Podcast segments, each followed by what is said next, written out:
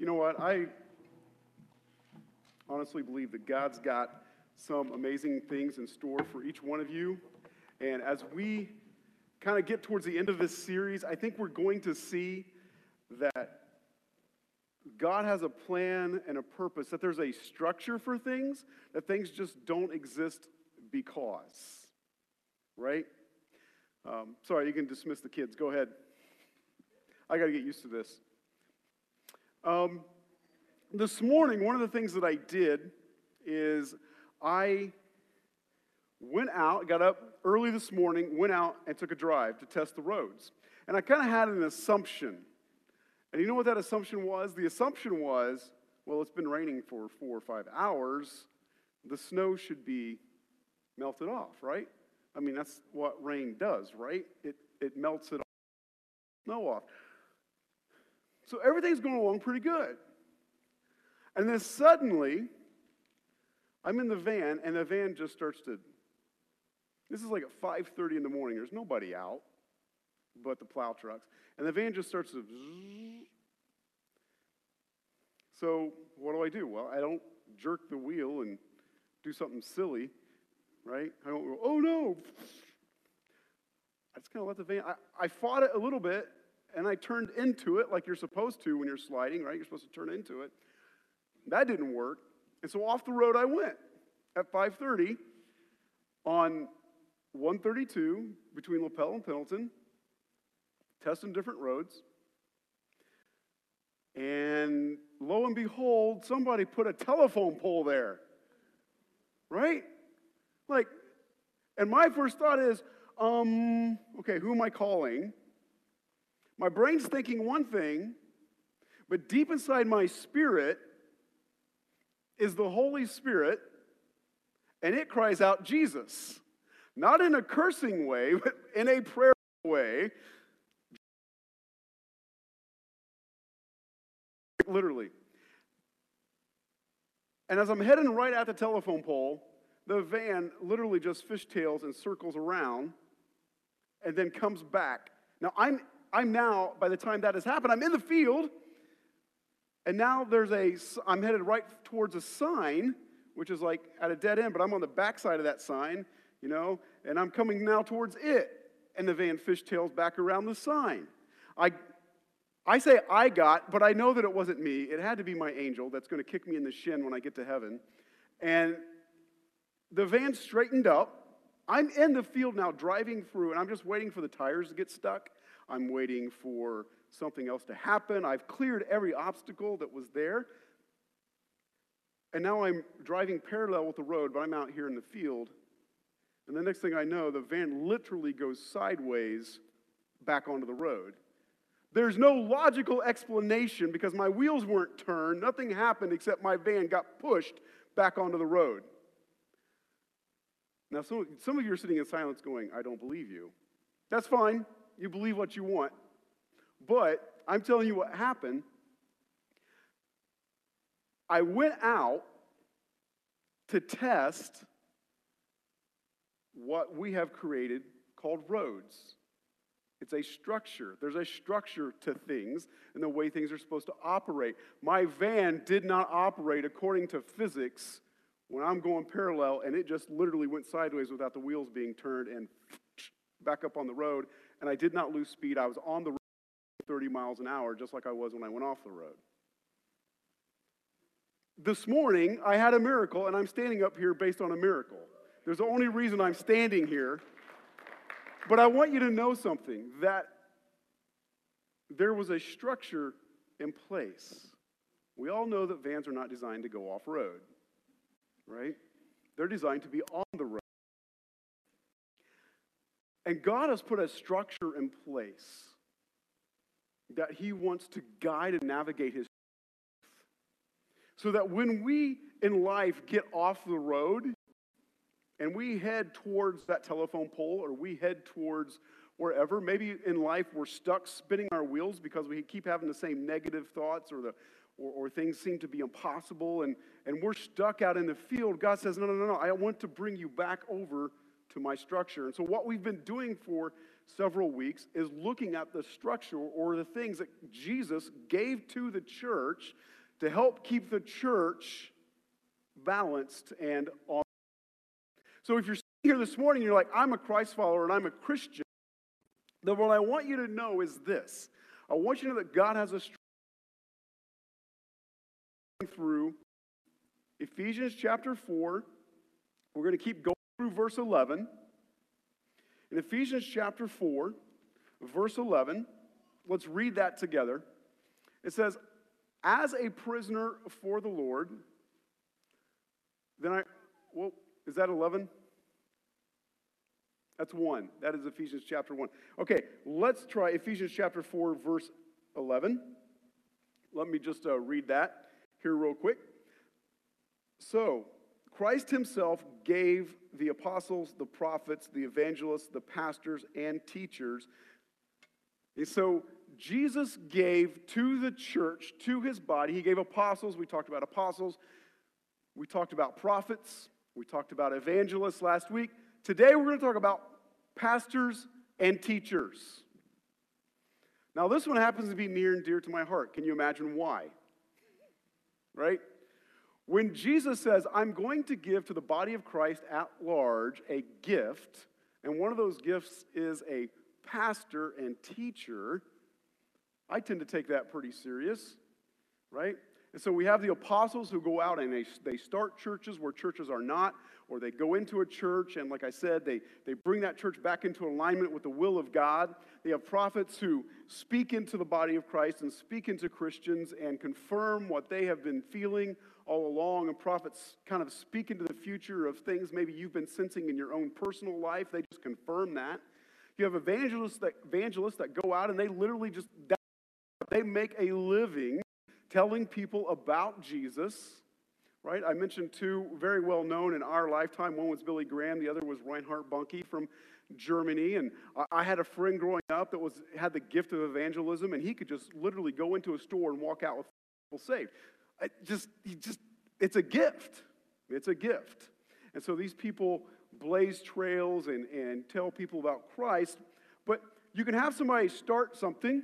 You can have somebody share the gospel. You can have somebody speak into the future and, and tell you what's going down or what's happening. But if there's not a pastor teacher there to stabilize everything, then you know what you get? You get a bunch of chickens that are free-roaming chickens. Just, I just thought of this analogy. It's probably not the best, okay? Just wandering everywhere. Somebody has to say, hey, guy, get into the hen house. Let's get warm. There's a storm coming, right? Somebody has to say, okay, everybody, get, let's go. Let's, let's, let's get this thing organized. Let's get this thing running. Let's just all be out scattered. And so he says in verse eleven, pastors and teachers. Now, one of the things that you can do is that your, in your Bible, if you want to cross out the word and, it's not there in the Greek. The word and, it does not say in the Greek pastors and teachers. It says pastors, teachers. Because pastors teach. Pastors teach. And pastors teach, but teachers don't necessarily pastor. Are you with me?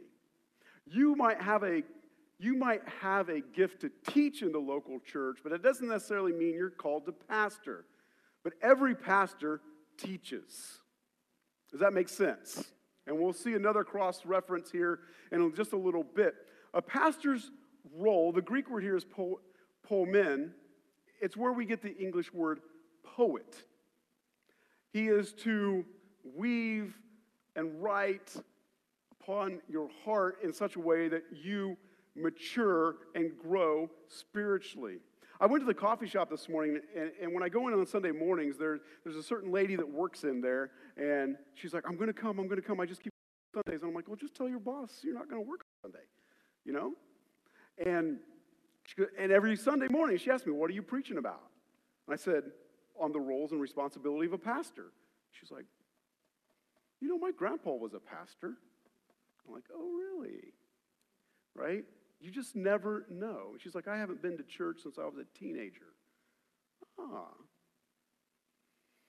She said, so what is a, what is some of the responsibilities and roles of a pastor? and now I'm going to give you the rest of my sermon. Right? I gave it to her in a nutshell. You're not getting the condensed version, okay? And you'll understand why in just a little bit. But again, a pastor is a teacher, but a teacher is not necessarily a pastor. First off, what is the role of a pastor? What it, what is the pastor's role to the local congregation and to the local church?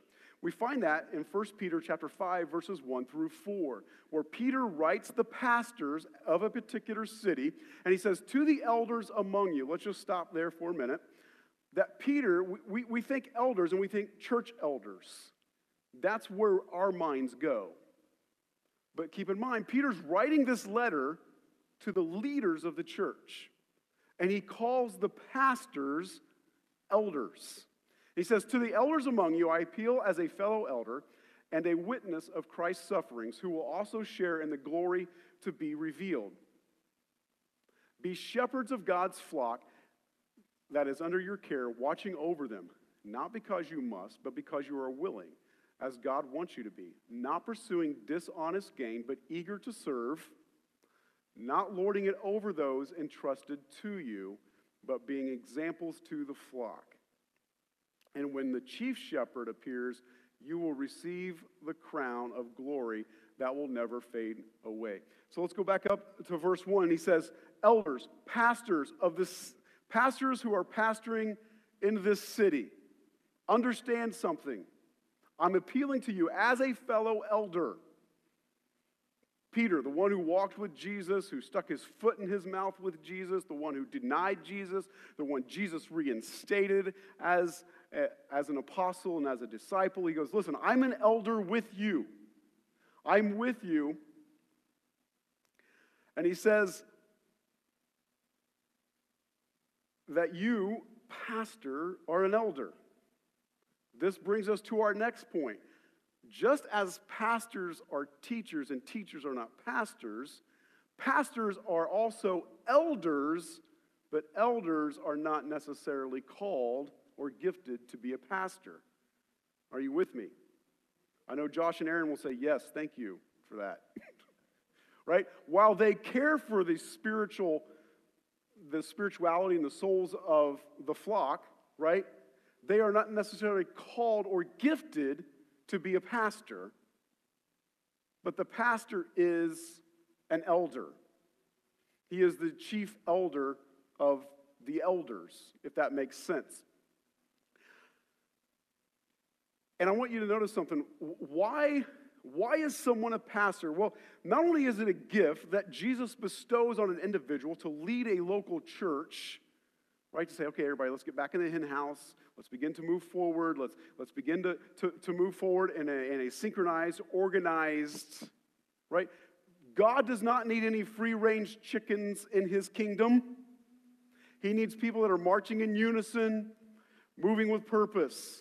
And there are so many people that are free-range Christians that are just like, well, I don't need a church. I don't need to go to church to be a Christian. And I would say that the writer of Hebrews and several other people, uh, writers of the New Testament, would not only argue with you, but they would call into question maybe even your salvation. Though I can't go that far, I would say simply that to call yourself a Christian in the New Testament church, if we were to go all the way back within the first sixty years before the fall of Jerusalem in sixty A D, if we were to talk to the Christians in the early church between zero and sixty A D, the thought of being a Christian and not being connected to a local church would be like calling yourself a human, but I don't need to breathe. It's just not conceivable. They didn't conceive of that. It wasn't even in their thought. Yet today we want to say, well, I can do this over here and I can do that over there. And so that's why the reader, writer of Hebrews says, don't forsake the assembling of the saints. You, you can't, you can't. There was a gentleman one time that he was an elder of a church, and there was a member of the church who had not been involved in the church for quite a while. It was, it's in the seventeen hundreds, and it was winter, and he went and he knocked on, the, on his door to, to visit him. And there sat the elderly gentleman who had been in church most all of his life, and he was sitting by the fire, and the elder of the church goes in and sits down next to him. He said, hey, you know, we haven't seen you at church lately. We haven't you know, are you okay? Is everything all right? And so on and so forth. And the elderly gentleman who had attended church just began to, one excuse after another. I'm old, I can't move, it's cold, it's, you know, all of the excuses, right? And the pastor just listened, or the elder just listened, and he didn't respond, he didn't, he didn't say anything back. He just reached over and he grabbed the poker and pulled a coal out of the fire and separated it from the rest of the fire and just left it on there in front of the fire. And as the elder As the elder just listened, the gentleman kept talking, and something happened to that ember separate from the fire. It slowly began to die. It slowly began to lose its heat. It slowly began to basically turn to ash and not be functional anymore. But the elder never said anything, and as the conversation ended, he grabbed the poker and pushed the burning coal back into the fire. And as the coal sat there amongst all the other pieces of flame and the logs and the coals and the ashes, it reignited. And then the elder said, well, thank you for, thank you for letting me know. Handed the poker to the gentleman and walked out the door and never said a word. And the gentleman sitting in the seat looked down and thought about the coal the elder had pulled from the fire and pushed back in. And it dawned on him, my spiritual walk has only grown cold, but I no longer contribute to the heat. And he saw himself as the coal and the ember that got pulled from the fire. And so this thought that I don't need the church to be a Christian, to the early church, that wasn't even conceivable. That wasn't even a thought.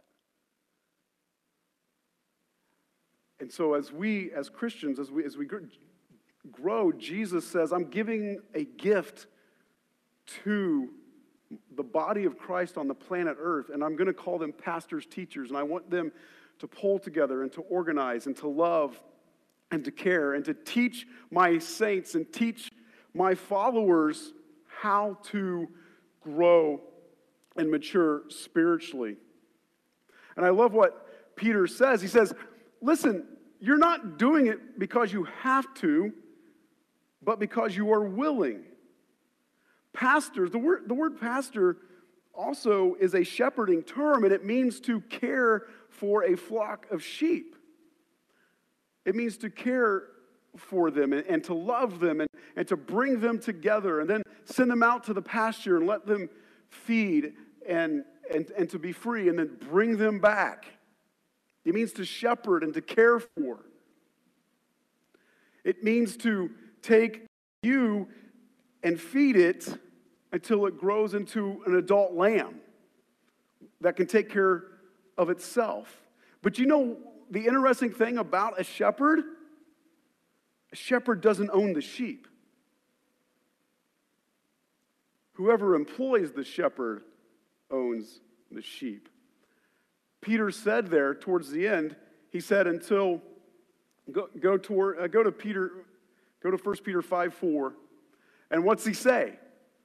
And when the chief shepherd appears.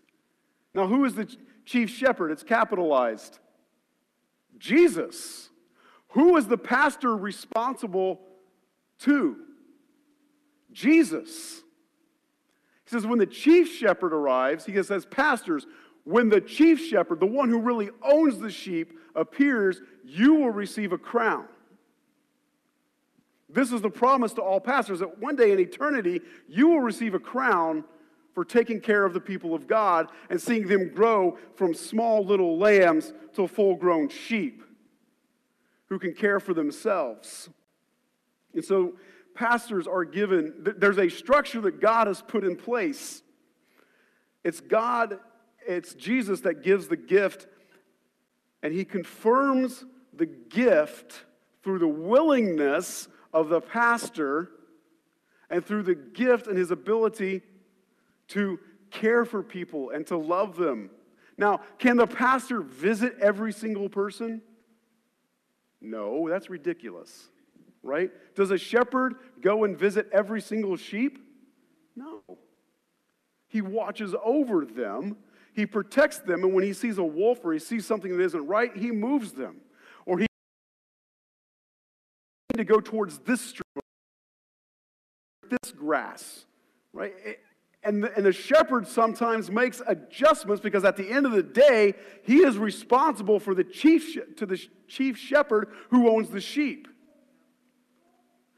We, we have an idea, I think, sometimes in the church in the West, especially in the United States, that the shepherd, resp- the shepherd is responsible to the sheep.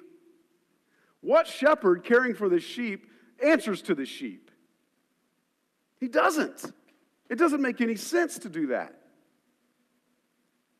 He answers to the chief, chief shepherd who owns the sheep.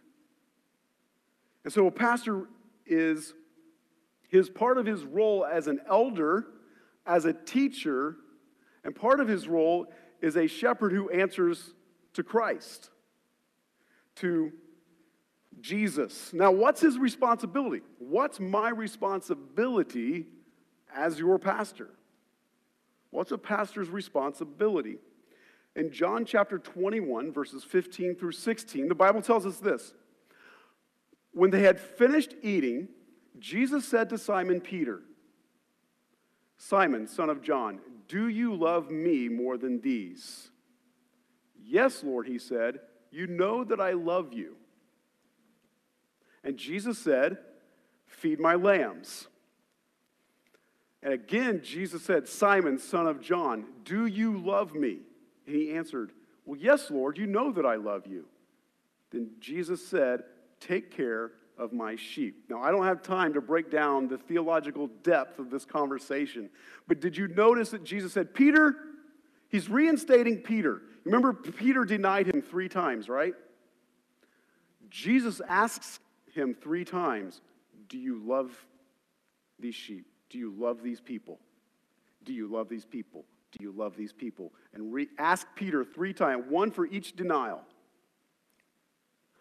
But then he says, the first time Peter goes, yes, and in the Greek, this is into my notes, this is for free. So he says, it, Jesus says, the first, the first question, let's go back to the start of that. Jesus said to Simon, "Simon, son of John, do you love?" Jesus says agape. Do you agape? Do you love me with God's kind of love? And Peter's answer is, "Yes, Lord, you know that I, you know that I phileo you. You know I love you like a friend." Peter did not answer with agape. Jesus says, "Do you agape me?" And Peter goes, "Yeah, I phileo you like a friend." So then Jesus says, "Feed my lambs.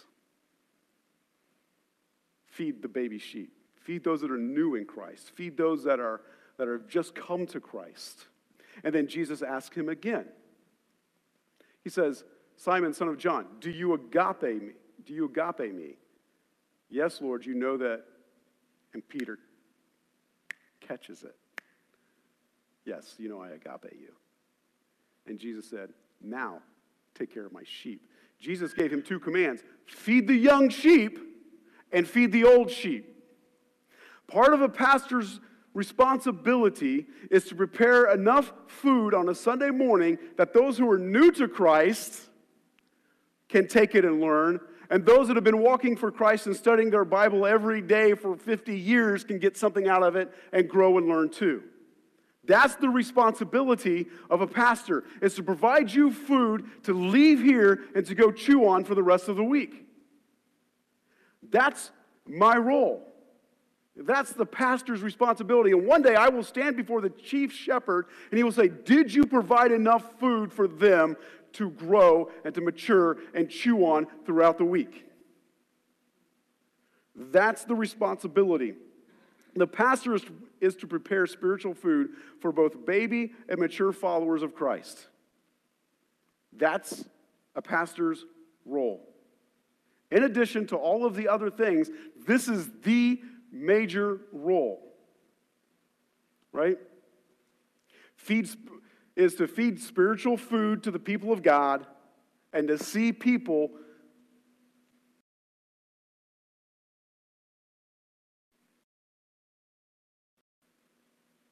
I can't make you grow, no more than a shepherd can make his sheep grow.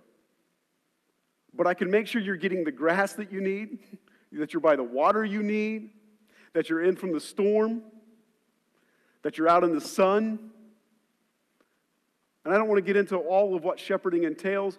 It's simply to say that's the pastor's role, is to make sure that you are fed well. Now, I think there's, there's this idea that the pastor should just be running and doing everything in the church, right? Well, he lives there, right? He has a cot, and he sleeps there, and he, and he, and he sweeps the church, and he cleans the windows, and then he's there to counsel, and then he's there to preach, and then he's there. That's, let me give you a prime example. In Acts chapter six, verses one through seven, something's going on in the church. They're distributing food to the needy. And the elders and the pastors are there helping to distribute food. It's basically an administrative task. It's a task of administration. How do we deliver food? How do we get food out to the needy? And what's happening in the church is that people of, uh, of Hebrew descent are getting preference over those who are not Hebrew in the church, to the Gentiles. And so the widows And the, and the single moms and the orphans are getting preferential treatment if they're Jewish. And if you're not Jewish, well, we'll give you some in a little bit. But we're going to take care of them first. This is happening in the early church. And so, pastor shows up on the scene. He goes, or he's there helping distribute. And he goes, well, what's going on here? This isn't right. You can't, you're not supposed to be showing preferential treatment just because somebody is Jewish or somebody is a Gentile or someone's Ethiopian. You're not supposed to be showing preferential treatment. This isn't right. We can't be doing this. And so what happens? He says, okay, here's what we're going to do. Find people among you who have the gift of administration, who understand how to administrate. And I love this, having worked in a restaurant for several years. It says, it is not right that we, the elders, should be waiting on tables when we're supposed to be praying, seeking God's face, and studying and learning the Word of God so that we can feed you spiritually. And so they found people with the gift of administration that could hand out the food, that could administrate and run portions of the church so that the pastor could prepare himself to give the spiritual food. Why is that so important? Here's why that's important. And Brent, you're going to appreciate this because we've talked about this. This is in your book. It's that the idea is this. Our thoughts kind of drive our actions, right? I'm going to botch this up. But our thoughts, our thoughts drive our actions. Our actions then dictate what we do throughout the day, which eventually dictates our destiny. And if you take any psych- psychology class, if you take anything, you talk about Maslow's hierarchy, you talk about any of this, they always start with your thoughts. But the Bible goes deeper. The Bible says, no, there's a spiritual aspect of you. It's what you dictate your thoughts. Then your thoughts dictate your habits and your actions, which then dictate eventually your destiny and who you are. My job, and this is what I've told the barista at the coffee shop, my job as a pastor is to help you on that lower rung of your beliefs. So when the beliefs, when you believe correctly about yourself, when you believe correctly about who you are in Christ, when you believe correctly about who Christ is and what he came to do, when your beliefs are correct, your thoughts will begin to adjust and begin to fix themselves, which will then affect your habits and your actions, which will then affect your destiny and the outcome of your life. Thoughts aren't the basis. It's your beliefs that are the basis.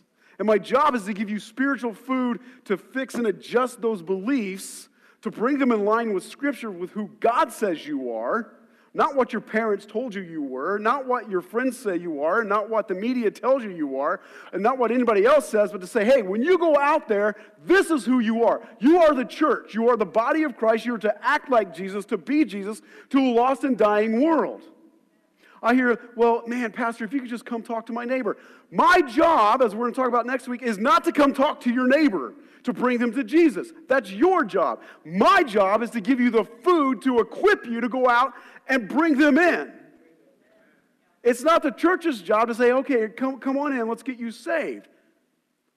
Less people will get saved if we expect them to dawn the doors of our church. More people will get saved if you are out there sharing the gospel and you're equipped to answer questions and you're equipped to be able to handle your faith and what you believe. That changes your thought life, that changes your habits and your patterns and changes the destiny of your life. And then people see that and say, I want some of what you got. Well, then come with me. That's your job. My job is not to stand up here and preach to get people saved. My job is to equip you to grow so that when you go out there, you're a mature believer to bring people in here. And we have completely flipped that on its head. Completely flipped that on its head. The question is, and I, and I debated even saying this, but I'm going to shoot straight. Can I, can I shoot straight? And some pastors, when they're watching online, they're going to cringe when they hear me say this. I have people come to me and say, well, I'm just, I'm just not growing here. I'm just not, there's just enough spiritual food. I'm not growing here. And my response is, the last time I checked, adults feed themselves. Adults feed themselves. My job is to put it on your plate. Now, a baby Christian, somebody who's new to Jesus, yeah, I might have to spoon feed him. We might have to spoon feed him. You might have to spoon feed him. But at some point, they have to start eating for themselves. And here's what I'm going to tell you, that when a pastor is doing their job and other people are using their gifts in the church, the church begins to grow. Let me give you a leader, because in that story in Acts, the pastors and the elders came in and said, okay, who's got the gift of administration? Let's begin to put those people in place to run this so we can go back to praying, seeking God's face, studying the Word of God to help you grow spiritually, to change your thoughts and change your actions and change your destiny. What are they doing? They were delegating. Leadership tip out of this sermon. Delegation does not cause your power to decrease. It causes increase. Delegation does not cause your power to decrease. It causes increase. Well, it's just quicker to do it myself. And whatever you're doing will live and die with you. Well, I don't want to delegate because then I lose my power. Wrong. Your power will increase. A candle does not lose its light by lighting another candle. If you want to become a better boss and a better leader, learn to delegate, learn to teach, and watch what you're doing flourish. So when church government and church leadership is, is right, and it's working well, the church flourishes and begins to grow. What's the result? Acts chapter six, verse seven. Acts chapter six, verse seven. So, as a result of the elders and the pastors doing their jobs, so it says, so the word of God spread, and the number of disciples in Jerusalem increased rapidly. And a large number of priests came obedient to the faith. Just leave that up there for a second. The word of God spread. In other words, it centered and moved out. And then it says the number of salvations in Jerusalem grew. Does it say that? No, the number of disciples grew. Because they were discipling one another, they began to grow in the faith and out, and more disciples began to happen. When the pastors were free to do their job because people were stepping up to the plate and filling in the holes in the local church, they grew in their spiritual walk. And then a large number of Jewish priests came to the faith. As the number of those that were growing spiritually grew, then those outside the priests, they begin to come to the faith. The people outside the walls of this building are dependent upon you to grow spiritually so that they can hear and see what you do, hear what you say, and they come to the faith. That's what this is about. That's what this is about. And you know what a disciple means? A disciple means one that learns the doctrine and it is then displayed in their lifestyle. One who learns the doctrine and then it's displayed in their lifestyle. Think about that. Your lifestyle speaks volumes. It doesn't say salvations grew. It says the dis- number of disciples grew. And then the number of priests in the temple and in the synagogue who saw these people's lives change said, whoa, whoa, what is this? I want some of that. Your spiritual development de- is critical to the growth of the local church and critical to those coming into the body of Christ. God has a structure. One of the things that my oldest son uh, used to love to do, and he probably still loves to do it, I don't know. Yes, I'm giving you a yes. He loves to build like complicated Lego sets, right? So this morning I walked up in his room and I said, hey, you got any of those books on how to construct things? Um, what I have here is, I'm going to botch it because it's Italian, but Trevi Fountain in Rome. And I mean, when you've got an instruction guide that's one hundred fifty-six pages, that's a pretty complicated Lego set, isn't it? Uh, the other one is the Louvre in France. It's got one hundred fifty-one pages. You see, when God intended to build his church, he gave us this instruction manual. And he goes, when I build my church, there's certain pieces that need to be in place. And those pieces are apostles, prophets, evangelists, pastors, teachers. Those need to be in place so that when I build my church and you look at it and you go, oh my gosh, what is that? That's awesome. Look at all of the different pieces in that church that make it one. This is what we're building, not the Louvre, the Louvre, Trevi Fountain, but we're building something in this community that people will look at and go, I want to be a part of that. I don't know fully what they're doing, but that was part of the attraction of the early church, is they were like, I don't know, what, what is going on over there? I want, I want to be a part of that, but I don't know fully, what, what, what do you do over there? What is that over there? Well, let me tell you, because I understand my faith, and I know who and what we are, and let me share that with you. Let's stand up this morning as we close in song. Now, I don't care if you consider yourself part of the Louvre or the fountain, or we're building something far greater. We're building something far greater, and my job and my role as a pastor is to teach you, to equip you, so that when you go out, you can share your faith, model it to others, and they want a part of that. Let's pray, and then we're going to close out with song. Heavenly Father, I thank you. I thank you for your presence in this place today. I thank you for the opportunity to come together, to gather, to learn, to grow. Lord, I pray that the people in this building today would not be like the coal that got pulled away from the fire and lost its ability to heat the room, but to the flame, that we would be a part of that flame, that we would light the room, heat the room, so that people come around us in our community to grow in the image and likeness of Christ as we all mature, as we'll see next week, into the unity of spirit that you've called us to. In Jesus' name, amen.